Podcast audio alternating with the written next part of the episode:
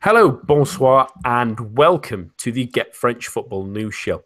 I'm your host, Nathan Staples, and joining me this week are Eric Devin and Philip Bargil. Unlike some of the players, we don't get any time off for the international break, and Les Bleus will be determined to bounce back from their Euro 2016 heartbreak. Did they impress? Did they find the formula? Can oh sorry, can they find the formula to succeed? And how did the transfer window end in League 1? All of this and more after this week's headlines. France won a friendly this midweek on Thursday against Italy 3 1, thanks to goals from Anthony Martial, Olivier Giroud, and Layvin Kurzawa. A reply just after the first goal from Graziano Pellè pegged back the visitors, but they went out with a comfortable victory. They will now face their qualifier on Tuesday against uh, just a moment while it pops up on my screen. Belarus. Belarus, yes, that's it. Yeah, it, was, it took a moment for me to think that one. Um, the France under 90, under 21s were also in action this midweek, but they lost 1 0 in the last minute to Ukraine, which leaves them in third position of their group. They faced Iceland on Tuesday, needing a victory to really challenge for that top spot. In transfer deadline news, uh, David Luiz left Paris Saint Germain on transfer deadline day to rejoin Chelsea for a reported £32 million. And the biggest news coming in to Liga was the it was the um, entrance of mercurial Italian international Mario Balotelli joining Nice, hopefully to get that magic touch that Hatem Ben Arfa found last season. And that's all for the very brief news this week. But remember to keep up to date with everything to do with French football head on over to our website at www.getfootballnewsfrance.com and follow us on Twitter at GFFN. We start this week by taking a look back at France's 3 1 win over Italy in Bari on Thursday evening. It was a strong showing from a relatively new look Les Bleus after their loss in the European Championship final. But, Philip, how do you think that the team fared in this one? Yeah, it was interesting to see um, how how they shall actually listen to to our podcast. Uh, so it means we are extremely successful. As uh, he started uh, Djibril Sidibe at uh, right back, he put uh, he started Kurzawa, so Evra didn't get to play. Lloris was injured, so Mandanda had to start in goal. I personally thought that he could have done a bit better on uh, Italy's uh, Italy's goal, and he had the, the midfield three of Pogba, Kante, and Matuidi who I'm felt I, I, didn't I don't recognise of uh, Pogba most really played particularly particularly well. Um, it was yeah uh, the, the players it was a friendly. Um, let's uh, you know let's let's be honest with with that and uh, motivation was never going to be as big as for an official game. Um, but uh, I would say half the side played uh, played quite uh, quite decently. Varane Koscielny were quite uh, were quite good at the back. Giroud was uh, instrumental in his uh, in his goal. It was nice to see Martial score his first goal for, for France. His confidence needed that. Um, I'm sure you could, uh, Nathan, tell us a, a bit more about his uh, Manchester United, uh, his beginning of the season for Manchester United. haven't really haven't really followed.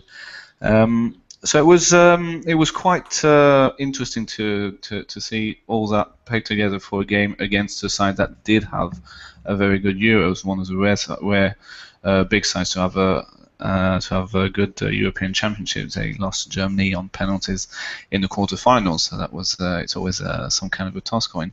Um, but I felt uh, if we're going to, if I can say just a couple of words on Italy, that uh, you can you can feel that Conte is an absolutely brilliant manager. Yes, they did have quite a bit of players out for this one. But uh, God, you, you look at their starting eleven, it just doesn't strike fear in you, does it? Um, it's uh, they still got the um, probably the best goalkeeper in the world until he until he dies, until he retires, um, Gianluigi Buffon. But apart from that, you don't really see such uh, attacking sweat from this uh, from this outfit. It's um, yeah, and second half was uh, was not was not exciting, um, but Kurzawa um, uh, rounded out rounded off um, a great um, a great performance, a great start to the season for him. Miles a match for me, and probably miles a match in every game he's been, um, or probably not a Monaco. Um, since the start of the season. So it was, uh, yeah, it was okay. It was a good, uh, it was a nice, uh, nice run around uh, before Belarus tomorrow. Eric, let's talk about those fullback positions because they were an issue and a concern during the European Championships, and we were saying that someone like Djibril Cisse, uh, Sidibe, sorry, and uh, Layvin Kurzawa might be those heir apparents. How do you think they fared, and do you think that they really should be the established starters from now on? Uh, I would personally lean towards Corchia right back. Uh, I, it remains to be seen who'll get the start tomorrow. Uh, I thought Sidibe worked hard, but really didn't offer as much going forward as, as he potentially can. I think that uh, Corchia, in the matches I've seen for him at Lille uh, this season, has looked really good going forward, and I think would offer a bit more than Sidibe. Uh, he did a pretty good job defensively. Uh, uh, was not really a factor, especially when compared to Candreva on the other on the other side. Uh, so he did well to limit him defensively, but uh, could have could have offered a little bit more going forward. Um, on the other side, yeah, Kurzawa was great. He wasn't at his best defensively. I mean, Candreva got in quite a few crosses, uh, but uh, I think that we saw Barzagli removed at halftime. I think that Kurzawa's forays forward were a big part of that. I think that, uh, yeah, Kurzawa definitely has to be looking at it being the unquestioned starter at left back, especially with Evra not being selected. Uh, again, right back, I, I think there's there's still going to be some uh, some decisions to be made on the part of Didier Deschamps. Uh, you know, depending on the, the opponent, whether he opts for Sidibe or Corchia in a given match. Uh, I still think Christophe Jallet might have a, a, part to play, depending on how he how his form for Lyon is uh, when he returns from injury. Uh, you know whether he can displace Rafael as a starter at Lyon is, is another is another question. I personally think he should be starting when fit, uh, given Rafael's you know worries defensively. Uh, I think Jallet is a better two way player, but um, so some intriguing choices to be made. But yeah, Kurzawa, I think I agree with Philip, man of the match. Uh, I will say I was really disappointed with Varane though. I, I, Phillips, you mentioned he, he, thought he had a good match. I was pretty disappointed with the way he was turned for the goal. Uh, he was lucky enough to give away a penalty. You know, I don't really. I can see why he's not starting at Real Madrid and I kind of have to question, you know, whether you know Umtiti shouldn't be starting along Koscielny as the first choice. It seems that Deschamps has a, a, clear proclivity for starting Varane, but I don't think he's shown enough to deserve that, and certainly not to wear the captain's armband. That was just a really bizarre decision. But yeah. really got a big fat Swinley keep, and um, not not quite sure if it's uh, if it's deserved or not. But um, yeah, it is. Um, it is uh, quite uh, quite telling of how um, uh, how bad he's uh, been downgraded since for a couple of months. But he's definitely been the scapegoat by uh, by the keeper, and Varane was actually left alone, to be honest. Not, let's yeah. let let's talk about Matuidi a little bit, Philip, because he's had. Let's say an indifferent start to the season. He's barely played really, and he's he's gone in this French side, and he didn't have the best of games, as mm. L'Equipe probably have pointed out. Mm is his place in the side under threat now with the the former Moussa Sissoko in the in the European Championships and him now at Tottenham as well? Has he got to look over his shoulder a little bit? Well, you would hope um, you would hope that he would be um, maybe uh, replaced by someone uh, up and coming and uh, you know very very good. Um, I think I think he's uh, not as good as he used to be, but he's still better than uh, anybody else we we have. Uh, if he performs to his uh, to his level. I think he still has he still went into this uh, kind of uh, range of uh, very uh, very good players of some kind of players who can play in the Champions League, which to me is not Sissoko and is not Cabaye. Um, I can um, maybe you can uh, think of other other names, but right now I'd still put him on on the pitch. Um, but he will he will come probably come as a scapegoat for being um, not very flexible in terms of systems, as you rightly pointed out, Eric, last week, where he uh, he's very good at in a 4-3-3 with three midfielders playing right next to each other. He's on the left, so he's he's uh, helping the right back. But maybe you know maybe he can he can uh, develop some kind of um, a very good relationship with Kurzawa and, and, and can play um, with him in uh, on that left hand side. A bit like when uh, Zidane and Lizarazu were playing um, 20, 20 years ago, and uh, that could uh, that could work quite well. But uh, yeah, he definitely needs. First of all, he needed to sort out what uh, he was going to do this season, and he starts saying, "Okay, I'm disappointed not to have left, but I'm very happy to stay," which uh, really does sound like, well, uh, I wanted to leave, but I can't really say that, otherwise uh, I'm going to get killed by the media. So that's that's a bit of a that's a bit of a shame, and I think his head was a was a bit elsewhere, to be honest, this this summer. But now I I reckon he will stay the full season with PSG, and that this may be um, uh, good for him psychologically. But uh, you know, if he does leave next season, his uh, yeah, his place in the starting lineup in Russia is uh, definitely under threat. Can we uh, um, can, can, can we um, sort out some kind of debate I had with my friends? Is France in any danger of not finishing top of that uh, rather mediocre group? It's a good question, isn't it? Um, I well, I have very little doubt. I can't. Probably not a ten in ten, you know what I mean? But you know, it's it's it's unlikely. I, I can't see the teams in their group really being any better than them. Um, when you start looking over who they've got in their group, I mean, Sweden, uh, they're okay, but they've not got Ibrahimovic anymore. who's in a massive X factor. Netherlands aren't the side they are. They're bringing a lot of young players through. I mean, they started um, on their friendly. They started. Um, uh, his name escapes me, but he's he's at Feyenoord and he's on loan from Watford. Um, Peter's mentioned him before. He's a he's a talented footballer, but he's played about two games, three games this season, and he scored his first goal at the weekend. And they're starting him, um, so I'm a little worried about where they are exactly. Um, and then realistically, the other three teams, uh, Bulgaria, Belarus, and, and, Luxembourg, aren't quite in that same bracket. So while it might it might not be plain sailing, I don't know what you think, Eric, but I I, I can't see a real stern challenger to France's title unless Netherlands get their act together. Yeah, I would I would have to agree on that. It's but I mean, you know, the Netherlands, you know, there are talented players on that team, and you know, if they can, if if Danny Blind can get this team together, it's not it's not impossible. I, I think I think France should be the firm favorites, but uh, you know, the with the emergence of Virgil van Dijk last year at Southampton, I think that you know Netherlands are going to have an improved defense, and you know, Kevin Strootman's coming back. There's it could happen, but I, I wouldn't I wouldn't stake money on it. Yeah, because it's, it's strange because I, I, saw Danny Blind's side and he, he didn't start Van at, in the friendly and uh, he's not played often. And players like Davy Klaassen, who looks very very good for Ajax, and he's not playing at all. So it's it's a, such a strange team at the moment. I don't know where they're ending up. But um, let's see, to me, they they really seem miles and miles behind what they what uh, the likes of Sneijder, Van der Vaart, Van Persie uh, or if we're going to go back in time, uh, Bergkamp, Overmars, De Boers and stuff could could actually do. And I, I think this is some kind of um, era where the Dutch players are going to have to get used to the fact that their used products are not as good as what their uh, former uh, world-class players um, was able to were able to deliver, i.e., a World Cup final. Um, also plays at the last World Cup.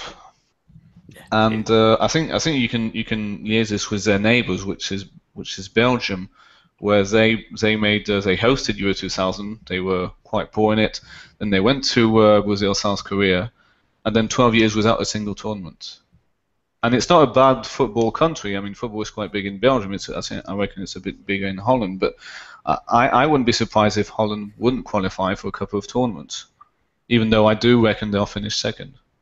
Mm, it's it's which does not mean they're going to qualify, but you know. Yeah, it's always in flux, isn't it, in European football? But let's focus back on Les Bleus, Eric, and, and their attacking options because they really came to the fore in this game, and the likes of Anthony Martial and and and Griezmann were given the start, and then the likes of young Ousmane Dembele, who's impressed us, came on.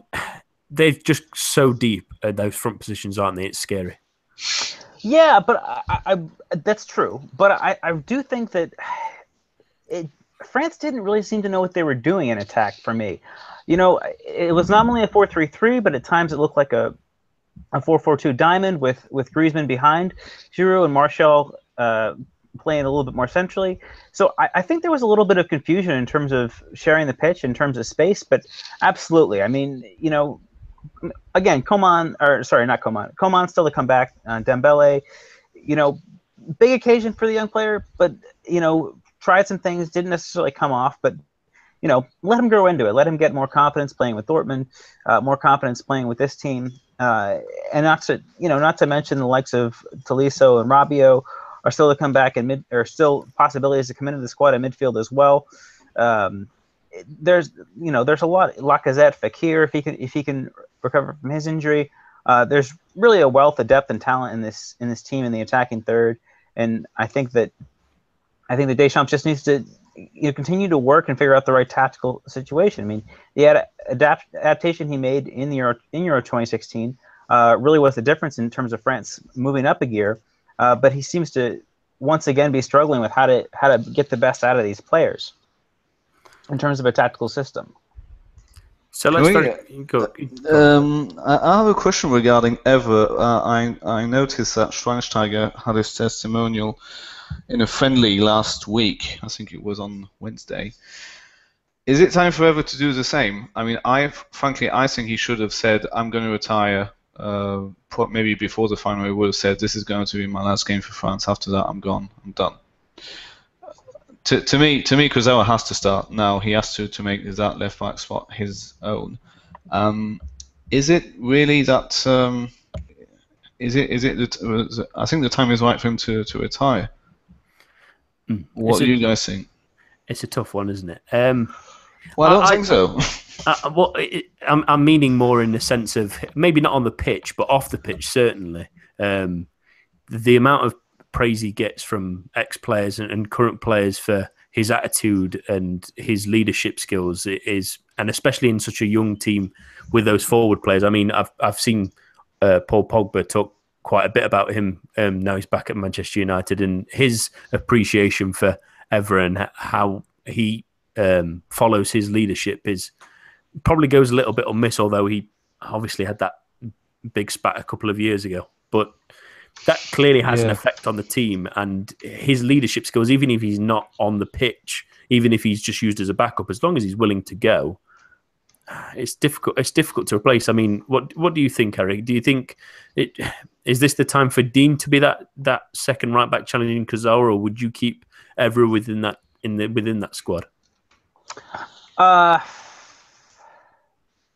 I yeah, I, I think I would opt for for Evra as a backup over Digne, just because just because of the fact that Evra is still an important player for Juventus. He's still, you know, he showed at the tournament he's still a capable presence.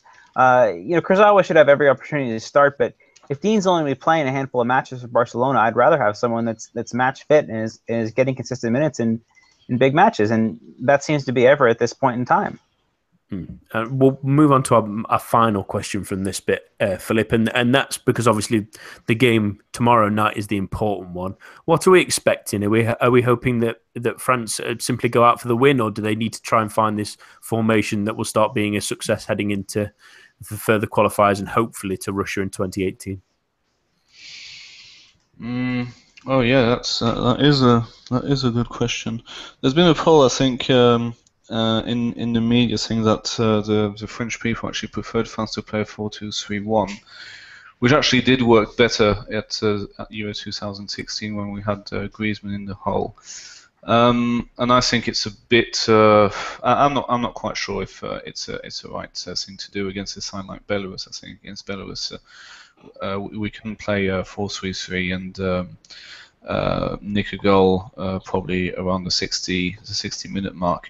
So I don't think Deschamps is going to take uh, any particular risk um, in uh, in that one. Um, maybe play maybe play a more dynamic uh, formation or change formations during the game uh, against a side like uh, Holland.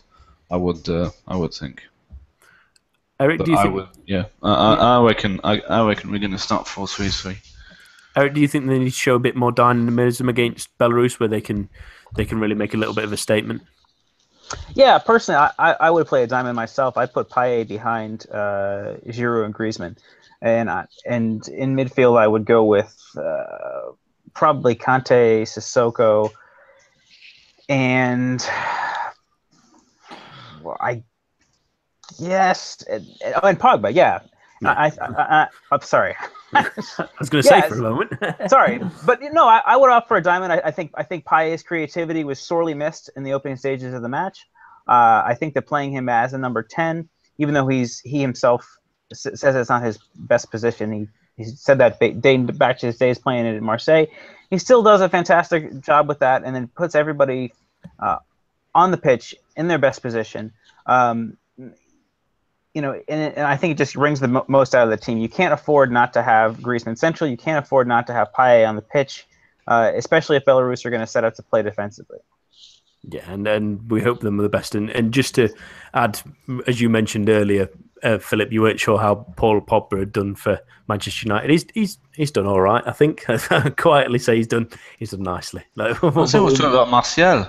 Oh, oh, Martial. Oh, he's, he's eh, a little bit Not- less. not but it's yeah, it's, it's good to see him. It's good to see him score that. much. Should give him a bit of confidence. But we'll move on to uh, to, to this so the less said, the better. Yeah, at the moment he'll he'll grow into like it. it. It's all right. Don't worry.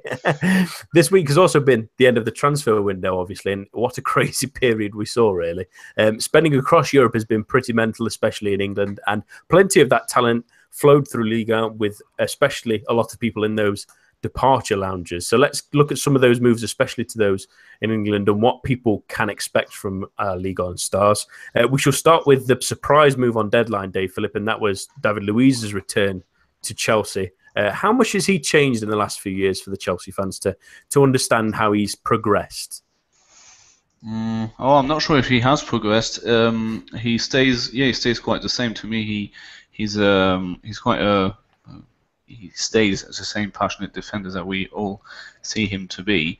Um, but uh, he uh, he sometimes really se- seem like he just doesn't care at all what is happening on the pitch. It was apparently uh, at uh, at Monaco, and uh, personally, it would be a quite. Uh, uh, it, it is it is quite uh, quite good to, to see him uh, to see him leave and and, and hopefully have Marquinhos or Kimpembe have um, uh, have a chance to start next to Thiago Silva, which uh, probably should have happened years uh, earlier. But to me, yeah, David Luiz is still uh, quite a bit of a liability as a centre back, but but quite good as a defence shielder. So that hasn't really changed. I mean, I remember back when uh, PSG bought bought them from bought them bought David Luiz, sorry, for from Chelsea. It was basically the same thing. He's uh, you know he can be he can he can be a match winner. He can he can be a big game player. That's for sure. But uh, you know there'll be most most weekends will be uh, just don't care if we if if we score uh, if we concede uh, uh, one goal or two goals against uh, the likes of uh, Stoke City or Watford. No offense. Um, if they're five 0 up, doesn't really matter. So you know some concentration that's, but you know nobody nobody's going to nobody's going to blame him for that if you're five 0 up. Yeah, and, and Eric, it was an interesting move because he's he obviously started the first couple of games of the season, but with Thiago Silva and Marquinhos to come back, there was no guarantee that he was gonna gonna start for PSG, and they got plenty of money for him. Does this is this a bit of a bemusing move from Chelsea? Yeah, I think that this this is frankly grasping at straws for for the Blues. I think that Conte has built his reputation uh, both at Juventus and with the Italian national team uh, around having very very solid center backs. I mean, maybe in the likes of you know Barzagli, they're not the quickest, but they're very positionally sound and very physically adept. And I, you know, Luiz has none of that, and I, I just don't. I really struggle to see what role he's going to fill in this team. I mean, you know, it's it's honestly mind-boggling from a Chelsea perspective to spend that amount of money on a player uh, when I think other more capable center backs are, are more available, and especially especially given Luiz's age. I believe what is he? He's he'll be 30 next year, I believe. Uh, you know, he's not exactly one for the future. I mean, he's not. You know, a center back. You'd expect him to have a good, another four or five seasons at the, at the top of his game. But I mean, but what is the top of this game? I mean, we saw him against Monaco uh, making a hash of things. We we've seen him him fail at the biggest stages before, uh, particularly in the World Cup in 2014. It just doesn't it just doesn't make any sense from a Chelsea perspective to bring in a player. Um, I mean, yes, they needed a center back, but thinking about the other options that were out there, uh, it's uh, it's a little hard hard to conceive of this. I mean, You look at, for example, uh, Mehdi going to Juventus. You know, if he's a spare part at Bayern Munich, why aren't Chelsea in for someone of, of more proven quality that's adept at that position?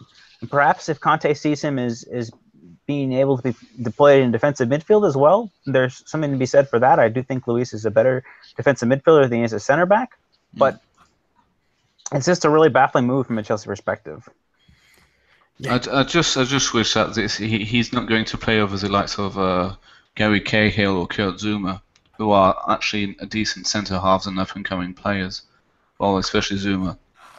Mm, I, I, mean, we know what David Luiz is, um, and uh, it would be a real shame to have, uh, to have uh, say David Luiz um, centre back centre back pairing with John Terry and have uh, a Zoom a Zoom on the bench. I mean, I, I would really, uh, I would really uh, uh, be quite disappointed if Conte did, uh, did that, which yeah. I don't think he will. Yeah, that I think the move signalled that he's probably thinking about trying to employ his three-five-two that he did at, at Juventus a little bit more often. Well, maybe, but Chelsea. is he is he actually uh, a three-five-two manager? Yeah, yeah, I think yeah, it was pretty common with Italy played pretty much that formation as well. So he would definitely play if he can. I think he'll definitely play that. Mm, I remember asking a question to a Juventus fan. I think he, I think he did. He did say at the start he, he started with four, but I think he. Uh, I mean, he is tactic, quite tactically astute. So I reckon he, he he will play the best formation he sees fit yeah, he can switch on a whim a little bit, can't he? But uh, mm. a, a, bit, a little bit more of an exciting move now. Uh, and Southampton bought uh, Lille's Sofiane Boufal, who obviously will miss the first couple of weeks because he's he's still out injured. Philip, mm. but he's he's an exciting player that that could really light up at St Mary's, couldn't he? Yeah, and I've been um, posting on a forum about um, with uh, with Southampton fans, and they seem extremely uh, distraught by their summer. First of all, losing their manager. Pirelli is not actually a, a fan favorite, uh, even though it's very, very early days. And uh, so obviously, uh, me being the uh, the Liga fanboy that I am, uh, me telling them how how awesome uh, Boufal is, uh, how ridiculously good and technically gifted he is. Um, and uh, yeah, I think it's um, it's it's it's a bit honestly from our perspective, it's a bit frustrating because uh, such a talent to go to a mid-table Premiership side is a bit of a waste. I mean, um, Southampton. I don't think Southampton will have a will have a, a season like West Ham had. Uh, so probably going to West Ham. West Ham are a big club, but uh, come on, you have a talent like Boufal. You, you'd expect. I mean, I would have expected PSG to buy them, to buy him but they went for Ben Arfa. So, yeah, uh, it's, uh, it's it's great for Southampton, but uh, when you look at the quality of the players, I don't think they really realise uh, what what they got. I mean, when he's fit, he is he, he is potentially a very very um, good player who can unlock um, uh, the defences. Because let's face it, if you can unlock the defences in Liga, you you, you have a better shot at doing that in the Premiership.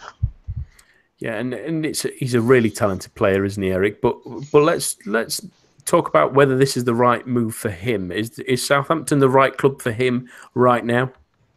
Yeah, I think so. I think that you know it remains to be seen how he's going to fit into things tactically. Uh, Claude Puel started with a four-three-one-two. Uh, that's more to accommodate the mm. glut of central midfielders he has. He's got Steven Davis, James Ward-Prowse, Jordi Clasie, Oriol Romeu uh, Pierre-Emile Højbjerg. Uh, there's just a lot of central midfielders, but I'd like to see Southampton play a 4-3-3 with Dusan Tadic on the left, mm. uh, Boufal on the right, and uh, Nathan Redmond as a striker. Uh, you might say, okay, that's not a central, uh, that doesn't have a recognized central striker, but we've seen that both Tadic and Boufal can score enough goals. Uh, Redmond, w- with his pace, can pull the defense about. Uh, and I think that that would be a really effective group going forward. And uh, it would really bring the best out of out of all three of those attacking players and would make Southampton a, a, bit more of an attractive prospect going forward. We've known them to be solid defensively, and I don't expect that to change uh, based on the players they have in their squad. And I think that you know with European football and the chance to stretch his legs and express himself in a system that won't force him to have the defensive duties that he might in, in a in a different system. Uh, that things are very well set up for Boufal at Southampton. Uh, they are, they are a club that you know, is perhaps dealing with lessened expectations given the window that they've had losing the likes of Wanyama, Pellè, Mane, uh, and I think there's a, a, real opportunity for him to stake his claim as, as being an important, an impressive attacking player uh, in the Premier League. Yeah, I, I actually reckon that Puel should not, should actually ditch his four three one two. I reckon he, uh, not that Ben Arfa made the four three one two a successful thing under, at uh, at Nice, but uh, I'm not quite sure he has the personnel to do that uh, at Southampton. And I think I think you need a really talented um, uh, number ten, so behind the two strikers, so is that one in the four three one two, um, to um, to make it successful.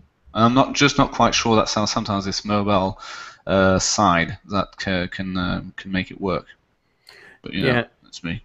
And, and it's interesting. The Boufal signing obviously means they could play 4 3 3. They can move to 4 2 3 1 as well, with Tadic possibly behind someone like Shane Long or, or Charlie Austin and move Nathan Redmond out wide. I think it's a it's an interesting move, and, and I think it's a good place for him to to grow in and and possibly get that next move maybe in a couple of summers when he's when he's really started to develop into a into a really good footballer, which he's not far off already. Um, one of the more surprising moves again was from Sunderland, who signed Didier Ndong from Lorient for 20 million pounds. He's 20 million euros, apologies, which is about 2 million euros more than Ousmane Dembele, if you can believe that. But Eric, ignoring that comparison because it's a little unfair on, on the uh, on the central midfielder. What what do you think are his qualities and what will he bring to to the Stadium of Light?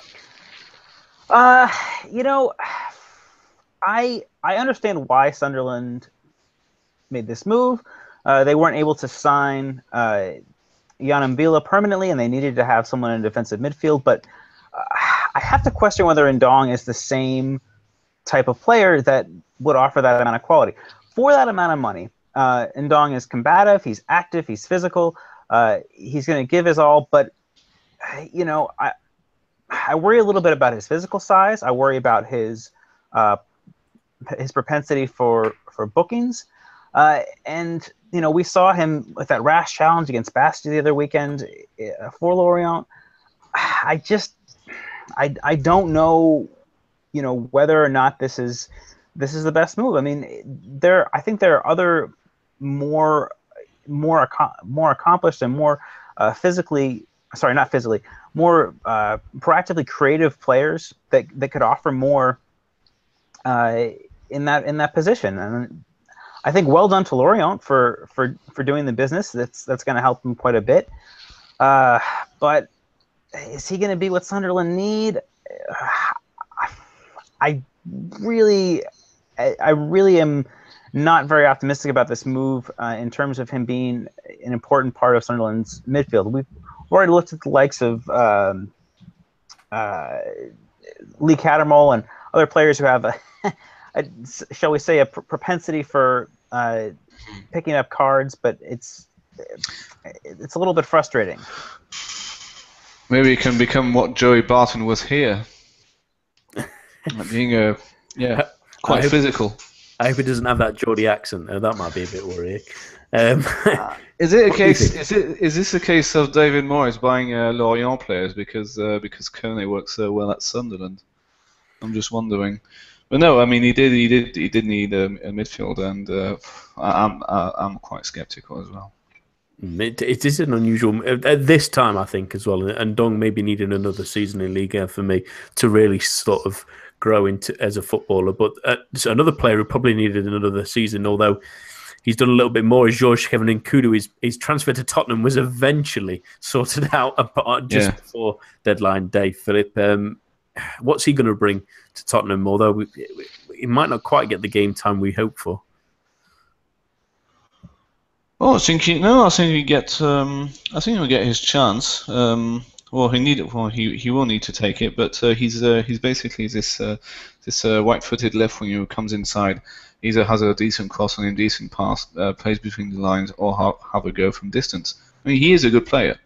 He is a good player. I just hope that uh, it doesn't turn out to be like well, Clinton N'Jie, who he is replacing. So he is replacing someone who sits on the bench. I mean, he is a better player than Clinton N'Jie.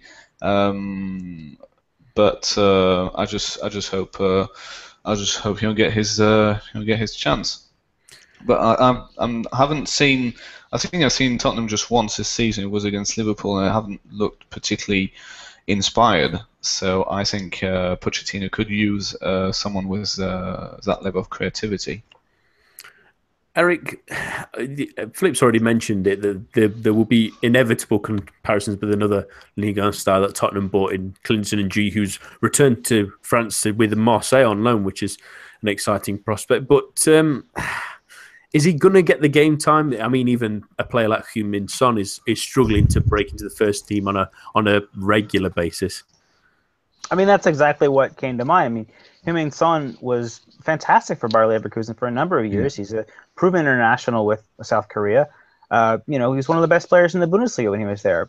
And now, because of the way Pochettino uh, chooses to operate in this team, Christian Eriksen is also nor- nominally used on the left left wing, even though he's uh, even though he's a more creative player. Um, so you are probably looking at at least two players that are, are ahead of N'Koudou, unless you want to play him as you know part of, unless you want to play him in a different system. I mean, I I given some credence to the suggestion that N'Koudou could play as, as a false nine, like a, a Theo Walcott style player. Uh, Walcott has been effective there. And again, that's Arsenal, not Spurs, but uh, as a as a pacey, uh, direct striker uh, who can who can profit from balls in over the top against a slower defense. But you know, again, Spurs are in the Champions League, not the uh, not the Europa League this year. So their focus uh, from week to week and the priority they're going to have to put on certain on different matches in rapid succession, uh, I think is only going to exacerbate this this lack of playing time for players who aren't in Pochettino's first choice eleven, and that's N'Koudou. I I think maybe if they want the player, if they view him as one one for the future, maybe a buyback, uh, a, a purchase and loan back agreement, something something along those lines. Uh, to, but yeah, I, I think this is a move that's going to stall N'Koudou's career uh, for the time being. He's only 21. Um, he's he's a little bit younger than N'Jie, who I think is 23 at this point, or maybe 24. Uh, and but yeah, uh, it's it's it's a frustrating move. I, I think from N'Koudou's perspective, he's being wooed by salary and not by the chance to develop his play. I, I, I thought he was fantastic two years ago at Nantes. I thought that the step up to Marseille seemed like the right one. He and he progressed uh, fairly well, but I don't see space for him in this Spurs team in, in the biggest matches. N'Jie's just turned 23. I've just spotted that. So at least he's got some time to recover from that fairly odd season at, at White Hart Lane where he barely saw the pitch. But a seasoned international that should definitely see the pitch now, at least, is, is Steve Mandanda, who's joined Crystal Palace. Philip, what what a good keeper Palace are getting, really. Yeah, see, this is exactly like Boufal. Uh, Mandanda at Palace, really. He was at uh, the, uh, the biggest club in France, and uh, now he's probably uh, one of uh, probably not the smallest London club in the Premiership, but not not far off. Um, and actually, the club doesn't seem to be very well run um, now that Alan Pardew is um, has, from, from what I hear, pissed everybody off. Um, and he's not even uh, he's not even 100% starter. So it really is a shame when you, you. I was talking to this with with a Marseille fan, and he said, you know, people are going to bend over backwards to sign him. He's free. He didn't cost a dime, and he went to Crystal Palace. It's a bit, you know, I mean. Uh, Yes, he's not as good as uh, De Gea or Courtois, uh, but uh, you know, I mean, uh, Manchester City. If, if Guardiola made his intentions about uh, Joe Hart not being compatible with his style of uh, pressing pressing play, and that's coming from the, from the goalkeeper to the centre forward. I mean, I I probably would have taken Mandanda over whoever they got. I mean, it's it, again, it's a bit it's it's a bit it's a bit disappointing to see uh, that uh, so uh, quality Ligue 1 players are going to quite unfancy Premiership sides. But he, he is, I mean, he, he is uh, extremely, extremely good. Again, I don't think, I think he should have done better on Italy's goal on uh, on Thursday evening. A lot of uh, of experts said that he, he couldn't do anything, he couldn't move. You know, it went, between the legs of Varane, but you know, so what? I mean, he can still have a have a dive or something. But uh, no, he's still he's he's extremely extremely he's an extremely gifted goalkeeper. Yeah, and, uh, and again, no offense to Palace fans, but you know, I just uh, you know, what can yeah. I say? They're rich. That's the Premier League full stop at the moment, isn't it? Yeah. But uh, Eric, it does it does seem unusual in a sense that he's gone to a team like Palace when I know Liverpool bought Loris Karius, but he, he would have been an interesting option there. And, and there's a number of clubs. Everton were looking for a goalkeeper, and they've gone for Maarten Stekelenburg. Surely, surely more clubs were interested in such a seasoned international who played uh, still playing at such a high level last season.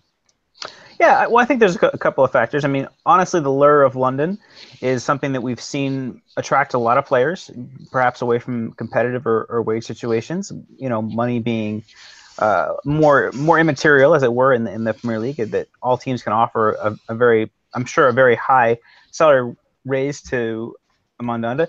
Maybe he also feels, a, you know, that he's got a better chance to be the number one. I mean, Wayne Hennessy, you know, at, at the time being is is here, but he certainly had a Julian Speroni, and perhaps he feels as the season wears on that he can make himself a fully established number one. I mean, there's, I think, I think that's probably what he's looking at. You know, if you go to Liverpool, if you go to Everton, um, there's probably gonna be a higher level of competition based on those clubs' aims for the season. I mean, I know Palace has spent quite a bit of money this this summer, especially on the likes of uh, Benteke, but and Andros Townsend, but uh, I, I, think that he see, he sees a a way forward in terms of uh, becoming a, an important player for this team. He he started at the weekend against or last weekend against uh, uh, Bournemouth and and and did all right. So it's you know he he sees himself as uh, have, having a chance of establishing himself as number one at a Premier League club and having a good six or seven years there.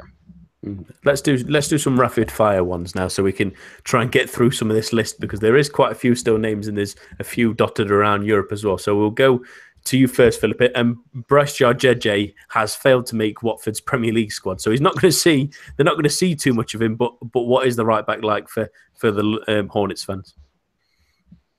Um, he was. Uh yeah, he can be extremely good if he's uh, well uh, well managed. He was uh, extremely well managed by uh, by Bielsa, and uh, when Marseille were, top of the league at, in the first half of not the se- season before last, Uh, he was exceptional. So if you give him his chance, he's very good, but uh, he's not even going to make the bench.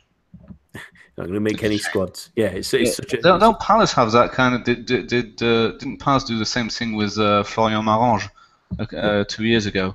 Yeah. I think, I think they did. They bought him, and uh, and, and then they announced their squad, and uh, he wasn't even in it. Very unusual. It doesn't make any sense. And it well, it's starting to become usual. You know, the, all, the, all, all, the, all these clubs are buying French players, but not really using it. It's, uh, yeah, know, I feel a bit nice. No, I feel sorry for George J. Hopefully, hopefully he gets some games somewhere. Um, or because you, you see, the thing with Marange is that he did go back to uh, to France yeah, uh, a couple of months later because yeah. said, uh, you know, what, what, what the hell, what the hell just happened? Yeah, let's hope. Let's hope it's. And I reckon Judge it who will do the same. Um, Eric Nampalys Mendy, he's, he's got a tough job of, of replacing Kanté, but he's a, he's a, he's a really solid player, isn't he? Yeah, I think that he was perhaps one of the more unsung heroes. We, we looked at the likes of Koziello, Seri, and Ben Arfa, and Plea being or Plea and Germain being so important to to Nice last season, but uh, Mendy was uh, the player who kept that all together at the at the base of that at Diamond 442, and um, you know we had seen huge offers being made for him last summer, uh, and, and, and now he's being tempted to uh, a Leicester City team who are offering Champions League football, or offering a higher wage packet. It, it makes sense. I, I think he'll he'll you know is he going to be N'Golo Kante? No, but uh, you know he's I think is capable uh, as a replacement uh, as Leicester realistically could have hoped for. Uh, so let's keep this quick fire ones and a couple for, from the championship, and they would have already seen him play a few times. But Bastia's former player Floyd Ayité, Philip, he, he's a he's a nice solid player, especially for that level of football. Yeah, basic winger. No, it's uh yeah he's uh he's not uh he's not going to uh, uh probably not be, going to be able to unlock uh you know stern defenses but uh, no, it's uh, he, he's uh, he's okay. He's uh, he's uh, quite quite pacey. Not not uh, not probably not as um, not going the final third, but uh, quite uh, quite fast, which is yeah. probably why he's on the wing. Yeah, it's good to yeah, and Fulham have had a really good start to the season, and he's been a little bit of a part of that at least. And and two players, um, Eric, that have joined the new riches of Wolverhampton Wanderers, and that's Romain Saïss from from Angers and, and Ivan Cavaleiro on loan from from Monaco. What can the uh, Wolves faithful expect from those two? Yeah, Saïss is great. I think he's he's a very high energy player. He's uh, very disciplined in the tackle. He's uh, good at starting counterattacks. He was really key to uh, providing the protection for that back four that made Angers such a tough nut to crack last season. So well done, Wolves, in that count. Cavaleiro, gosh, the way he started last season, linking up with Kurzawa was fantastic. He looked like a, a brilliant signing on Monaco's part, but uh, as the season wore on, he he struggled to find match time. He struggled with his fitness, and you know he's still only 22. There's still a bit ahead of him. I mean, obviously he's very highly regarded by, by Benfica at their academy, but I I'm not sure whether he's uh, at a level that he's going to make a big impact for Wolves. So I'm, I'm a little bit less sure on that one, but Saïss is a fantastic signing. Yeah, so let's go on the continent then, and there's a couple more there very quickly. So uh, Philip, we've talked about him plenty enough, and Wissam Ben Yedder finally got his move to Sevilla. Um, what can they expect from him? Um, I, I, no, I think he, he'll be uh, he'll be quite a hit. I'm not sure if uh, it'll be those those kinds of seasons where he just uh, bangs in uh, the goals. Uh, like I said, uh, it's much harder to score goals in Liga than it is in um, in England, and I reckon it's the same for La Liga. Um, and I think Ben Yedder has actually already started scoring, hasn't he? I yeah, think he played, played one, played one, scored one, or something like that. Yeah, and it's good. Which is you know which is promising. So I'm expecting something more of the same, something maybe like ten goals this season, barring barring you know injuries. Another man who's moved to La Liga, Eric, and you know him well, Samuel Umtiti. What are Barcelona getting in the Frenchman? Uh, I, I think he's someone who is going to have to have some work to do in terms of his his positioning in, in a in La Liga that offers a lot more in terms of talent in, on the ball. But uh, he's wonderful with the ball at his feet. He's a good, he's an adept passer of the ball, uh, which I think is going to fit in well with the Barcelona philosophy that we know so well. Uh, and I think he, I think you know, and again, he's he's only 23, I believe, at this point. Uh, so still lots of time for him to improve and grow, especially as, as center backs usually do reach maturity a little bit uh, later than other positions. So yeah, especially for the fee involved, I think uh, well done uh, for Barcelona to sign him. And you know, as as the likes of uh, Javier Mascherano uh, age out of the squ- age, age out of the squad, uh, I think he'll be uh, certainly you know an important part of Barcelona's first team for the next eight to ten years with any luck. Yeah, Barcelona has a history of French players actually failing. Um, when they when they bought them, so the, the, the guys I'm um, I'm pointing out are uh, Christophe Dugarry and Philippe Christanval. Uh, that's from Eric the, Abidal. Uh, I mean, you, you can you can spin that two ways, Philip. Yeah. yeah. Well, yeah, yeah. Well, actually, no, actually, he Thierry was... Henry. no, no, no, no. Uh, um, um, no. What, what, what, I'm getting at is uh, that some some French uh, some French players have uh, have failed at at Barcelona, and I just really hope that Umtiti doesn't, because if if he doesn't fail and if he adapts to that level of play, we've got uh, an absolutely fantastic centre back for the next ten years. Yeah, I, was, I, just don't want um, Umtiti to be another Christanval. That's what I wanted to say. that's not that's not hard to argue. And, yeah. and, he turns 23 in November, so there's plenty of time for him to grow as a footballer. And finally, the two players from Ligue 1 that joined Dortmund this summer in, in Rafael Guerreiro and Ousmane Dembele. Philip, they're getting some real talent, aren't they? Um, Thomas Tuchel's men. Yeah, uh, lots of ta- uh, talent from the wings. We have no idea how good uh, Dembele can uh, can can be, but uh, I think everyone in Germany has uh, an, some kind of an idea of what they they've got now that he's played a couple of games. And Guerreiro is um, is quite um, is quite good on his on his left left wing as well. He I think it's um, I'm not I'm not quite sure of the situation uh, over uh, the left back position at Dortmund, with Schmelzer getting a bit old, uh, who I reckon should take that uh, left back spot. And, you know, uh, Guerreiro can play uh, also left back and left midfield, left wing, uh, so he doesn't have to be the next uh, Dortmund uh, left back for the next uh, for the next generation. But he, you know, he, he he could and he's he's a great asset to, to, to come from deep. So that could be could be quite good. But then again, he can play he can play very very much decently at left midfield and in both systems, with uh, four at the back and three at the back. That's good. Yeah, and if you've not seen it, there's a fantastic interview with uh, Mainz defender. It's in English as well if you want to search it up with uh, Mainz defender Leon Balogun talking about Ousmane Dembele, and he describes him as freaking amazing. So it's, it's really good. He goes, "This Dembele kid is unbelievable." I said it during the game to Aubameyang. Whoa, what kid did you buy there? I think that was exactly exactly what we were saying throughout the season last season, and it's great to see the optimism of him in Germany. But let's talk about those that have come into Liga very quickly this evening. And and there's there's a couple of juicy names in there, especially heading to Nice. And and Eric, the big one, is the mercurial talent, as we know and love, of Mario Balotelli. Um, he's hoping for that magic touch, like we mentioned earlier, that Hatem Ben Arfa had. Um, what what do you make of this move? I think you know I don't know what Nice are paying for the wages, but given it, it is a free transfer, and given that Balotelli is still only 26, he'll be he'll be willing to prove himself. And you know if if Lucien Favre can focus this 4-2-3-1 around him, I think that he's got a, a, real chance to be someone who can score a dozen, 15 goals, make Nice uh, the the force they were last season, pushing for European play, uh, particularly with Belhanda coming in. Um, when I first heard the move announced for Balotelli, I'm like, oh, well, great. He'll come in and there's a bunch of kids who are, you know, f- fine t- talents for the future. But I mean, if we're really re- relying on the likes of Arnaud Lusamba and Wylan Cyprien to give Balotelli service, I, they're both fine prospects. But is Balotelli going to get frustrated with this? Now you've got him with Younes Belhanda, who's a proven Ligue 1 talent, fantastic attacking player. Um, and I think that Nisa d- done really well. And if they can you know set this team up properly you know maybe play something something like a 4-2-3-1 uh, personnel to be determined of course uh, getting Koziello and Seri as well. Uh, I think there's a lot there's a lot to be to be gained here. The one thing I would would worry about a little bit is uh, how it's going to affect the development of perhaps some of those younger players the likes of Koziello or perhaps Alassane Plea depending on on how uh, playing time sorted out for the for those youngsters. But I I think yeah, very very well done to Nice. Worst case scenario, they're still going to have uh, the likes of Plea to be to be a central striker if Balotelli doesn't come off. But with the fixture congestion, they'll be they'll be faced with the Europa League. I think it's a a, a, a fine risk.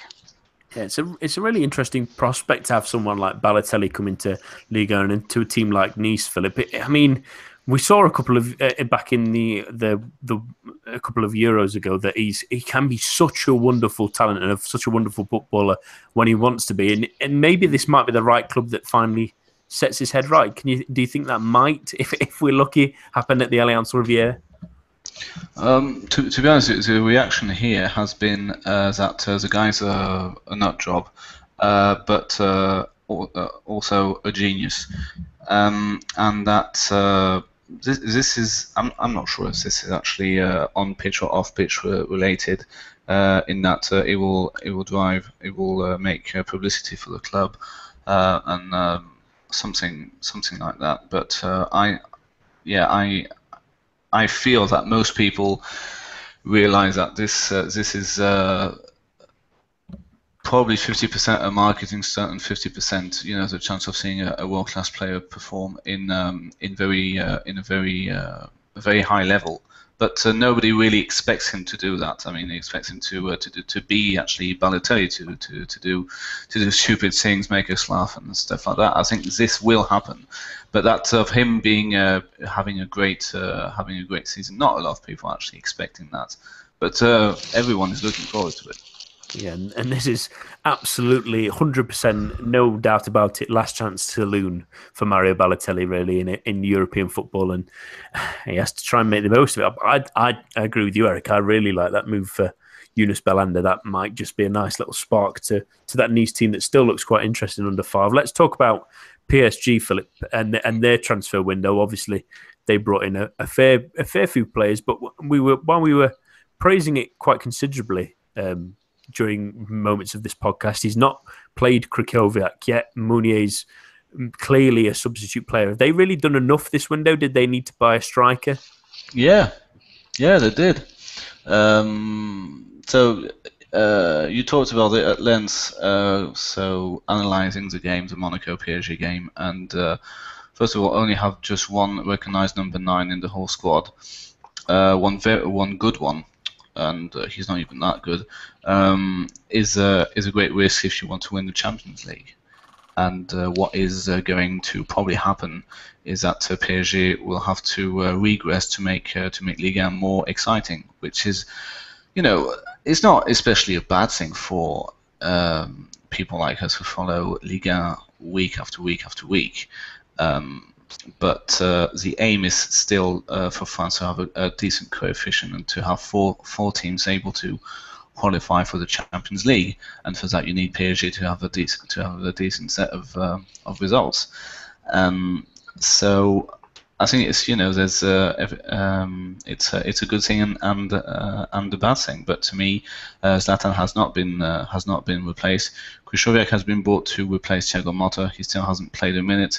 Matuidi, um, if he, he, he basically uh, hid the fact that he wanted to leave uh, and not uh, not very uh, not very well from from the media, and Unai had to had um, had to had to play has to play under an immense pressure after that that Monaco game, and he's not really able to to do what um, what he wants, as you correctly um, stated stated last week.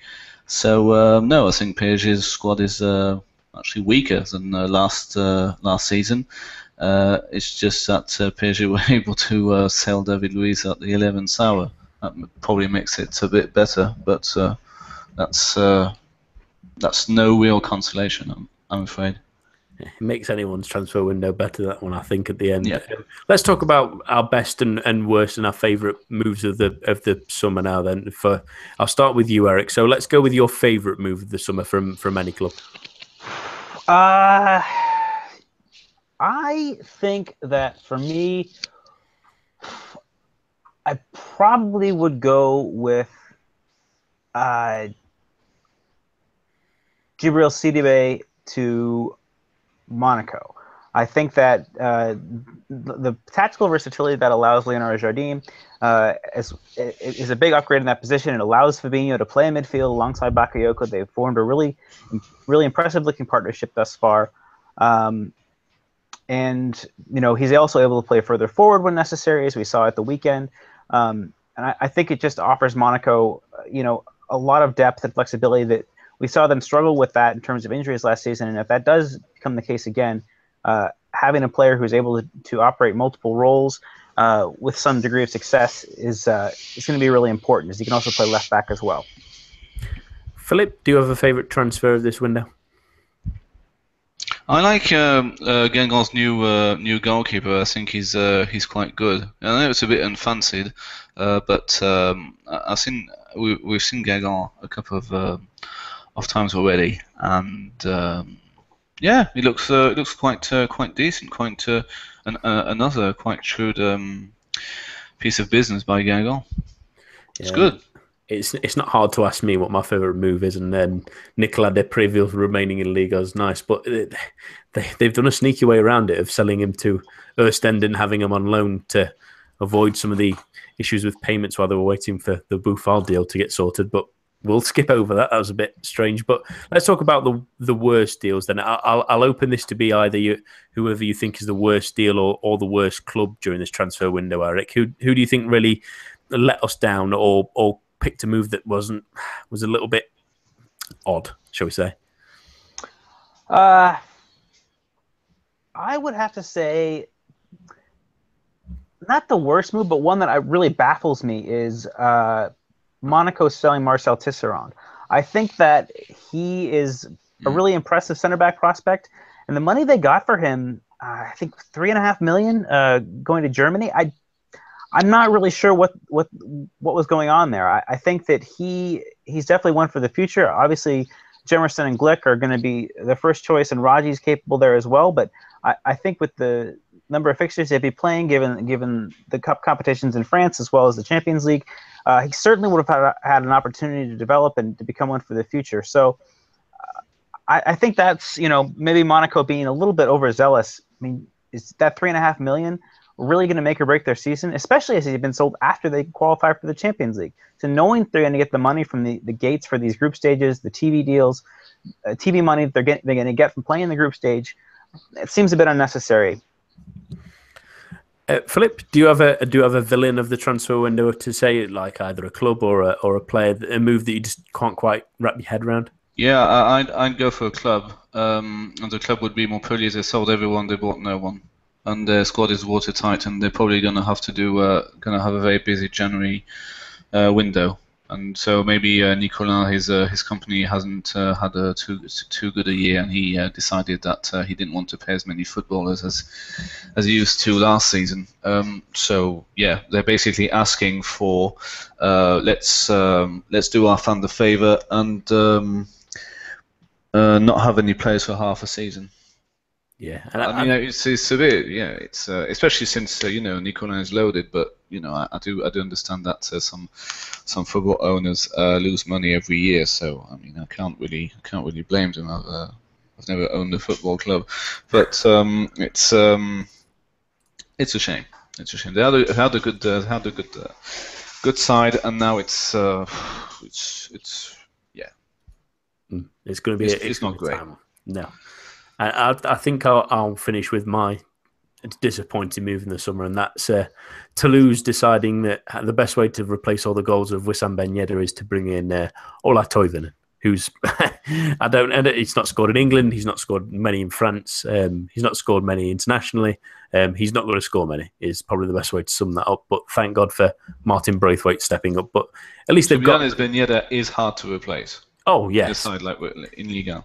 But you're essentially a good, good side you might as well replace him with a steel rod or a, or a fence yeah. if you rather than Ola Toivonen. At least it would be cheaper. mm. But uh, that's all we have time for this week. My thanks to Eric, Philip, and to all of you listening at home. Join us on Thursday for our preview show, which will be back because the Ligue 1 season is back underway on Saturday. And make sure to tune in again at the same time, same place next week.